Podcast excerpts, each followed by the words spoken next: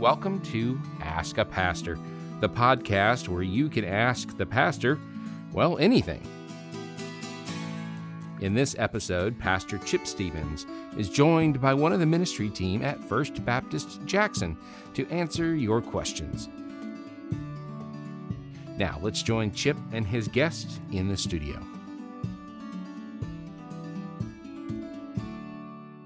Hey, welcome to Ask a Pastor podcast. Again, we always appreciate the questions that you submit to us. It's kind of good for us to kind of think through these things that, that all of us ask from time to time. Again, I've got Stephen Smith as my guest today. Uh, Stephen is our minister to college students and young adults. And Stephen, we've got a question that was submitted to us, and you know, I, we don't know who submits the questions, and so right. I don't know who this person is or the age group of this person, but I, I think you can really help us. The question is what does the Bible say about boundaries? And particularly, how do you show love as a brother or sister in the body of Christ to other brothers and sisters while keeping good boundaries, especially in opposite sex friendships? Okay. So I think the question is is if I have a friend who is of a different gender than me, how do I show love in the body of Christ and yet not cross a line? I mean, what are the boundaries there? And so I think because we don't know who's asking this question or the mm-hmm. age of this person or what stage of life they're in, mm-hmm. um, I'm going to give you the opportunity to answer this from the perspective of a, of a single person. Mm-hmm. So, how, how would they keep those boundaries? And then I'll give an answer to a person who's married. Sure. Well, you know, when you think about boundaries in relationships, I mean, every relationship is going to thrive with boundaries in place, period, no matter Absolutely. if you're married or single. And when you think about the context of, of just being in the church with people of the opposite sex, whether you're married or whether you're unmarried, you know, you have to really step back and understand as, as I pursue relationships with other people, what is my end goal in pursuing the relationship? And obviously, you know, single people can develop feelings for other uh, members of opposite sex as much as a married person can, but especially in a single community um, where people who are not married exist, there's always, I guess, that that is, the issue of well, are they trying to get to know me just because they want to date me or because yeah. they're attracted to me? And yeah, on some levels that can work in the married community, but not as much. There's not that that right. guard that you put up as much when people are just being nice and wanting to get to know you. Yeah. And you know, the first thing that I've always told, whether it's it's students or anybody that's not married, that's in a friendship with someone of the opposite sex, is is first of all, you know, you got to be extremely careful um, in the expectation that is set for why you two are having any kind of communication at all, mm-hmm. uh, which is still very difficult. But also realizing that you know you have to look at anybody in the church, but especially people of the opposite sex, as brothers and sisters in Christ. I, that that all of us, hopefully, and especially if you're in relationship or friendship with someone in the church, you are operating in a community as disciples of Jesus Christ, and so therefore, you got to ask yourself questions in everything that you pursue why am I doing this? You know, what is what is my my real desire in this? Uh, what I want to see come from this? You know, and to make sure that your motivation in pursuing somebody is not motivated out of selfishness, um, out of personal desire, but your desire in getting to know someone and develop a relationship is truly to magnify Jesus as a result of your interaction and communication. Um, whatever that looks like. I mean, and, and the boundaries that I, I kind of s- suggest that people set up are really asking yourself, you know, what are my expectations? What kind of community do I have around me to make sure that I'm getting the accountability that I need? But also, what kind of wisdom are you seeking from other people about the relationships you're in? Whether it's people of the opposite sex or, or whoever.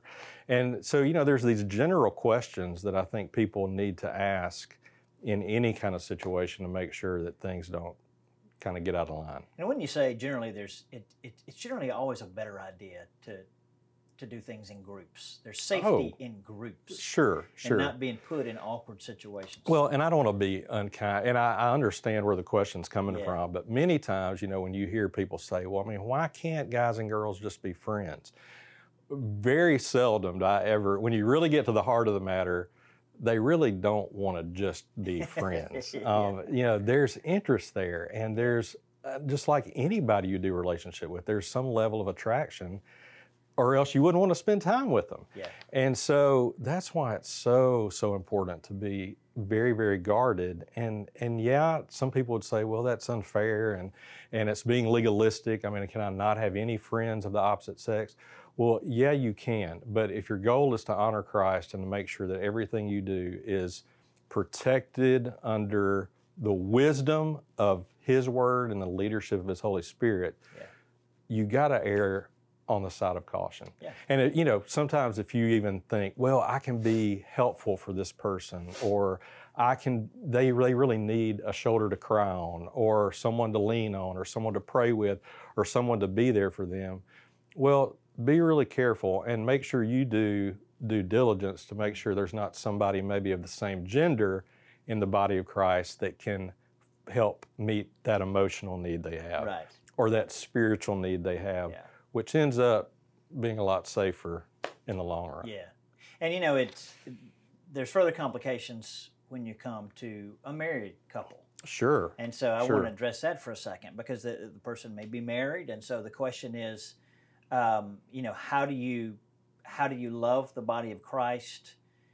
If you're a married person, how do you love somebody of a different gender but keep boundaries in place? And you know, Mhm. I would say to that, it's it, it it's a reminder that in marriage, marriage is no longer a me but a we, right? I mean, right. the Bible says the two have become one flesh. Right. And that means husband and wife now are a team, right? I mean, they, they come together as one.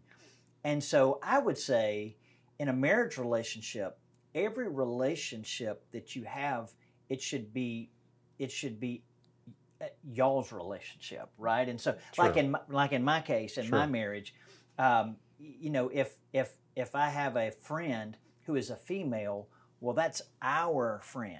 You know, that's my wife and me. It's our friend, Right. not not mine. Right. Um, and, and uh, you never want to do anything that causes any hint of doubt or speculation or cause your spouse to not trust in any way, shape, or form or cast any kind of doubts on anything.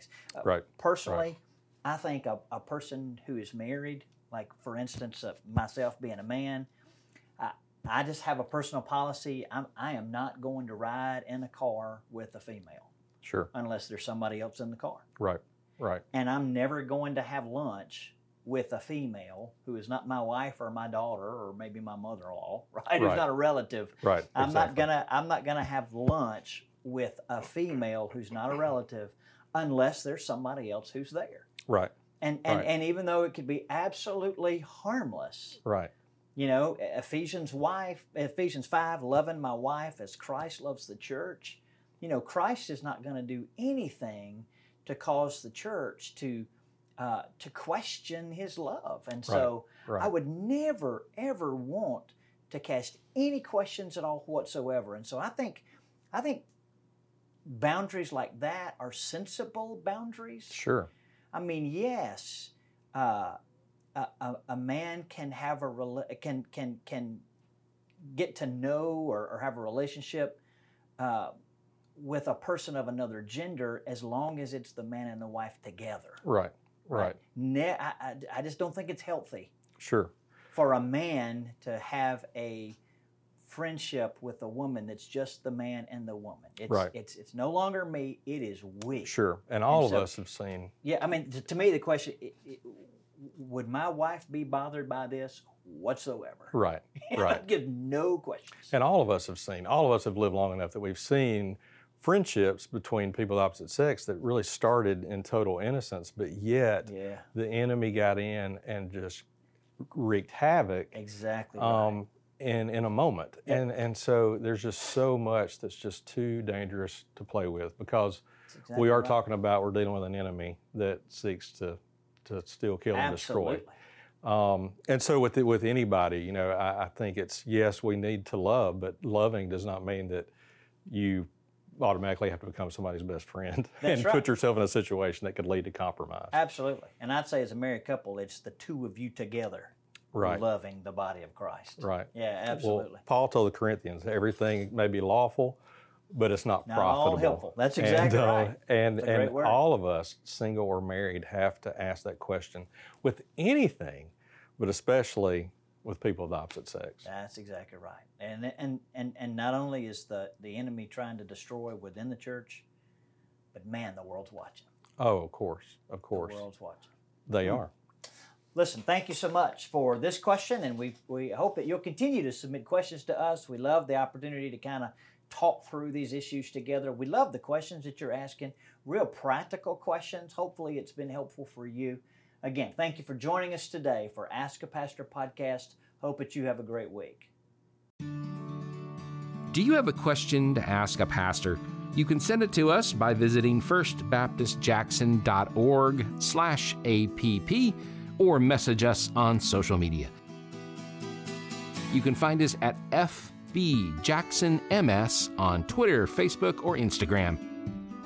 Make sure to subscribe to this podcast and share it. Thanks again for joining us for Ask a Pastor.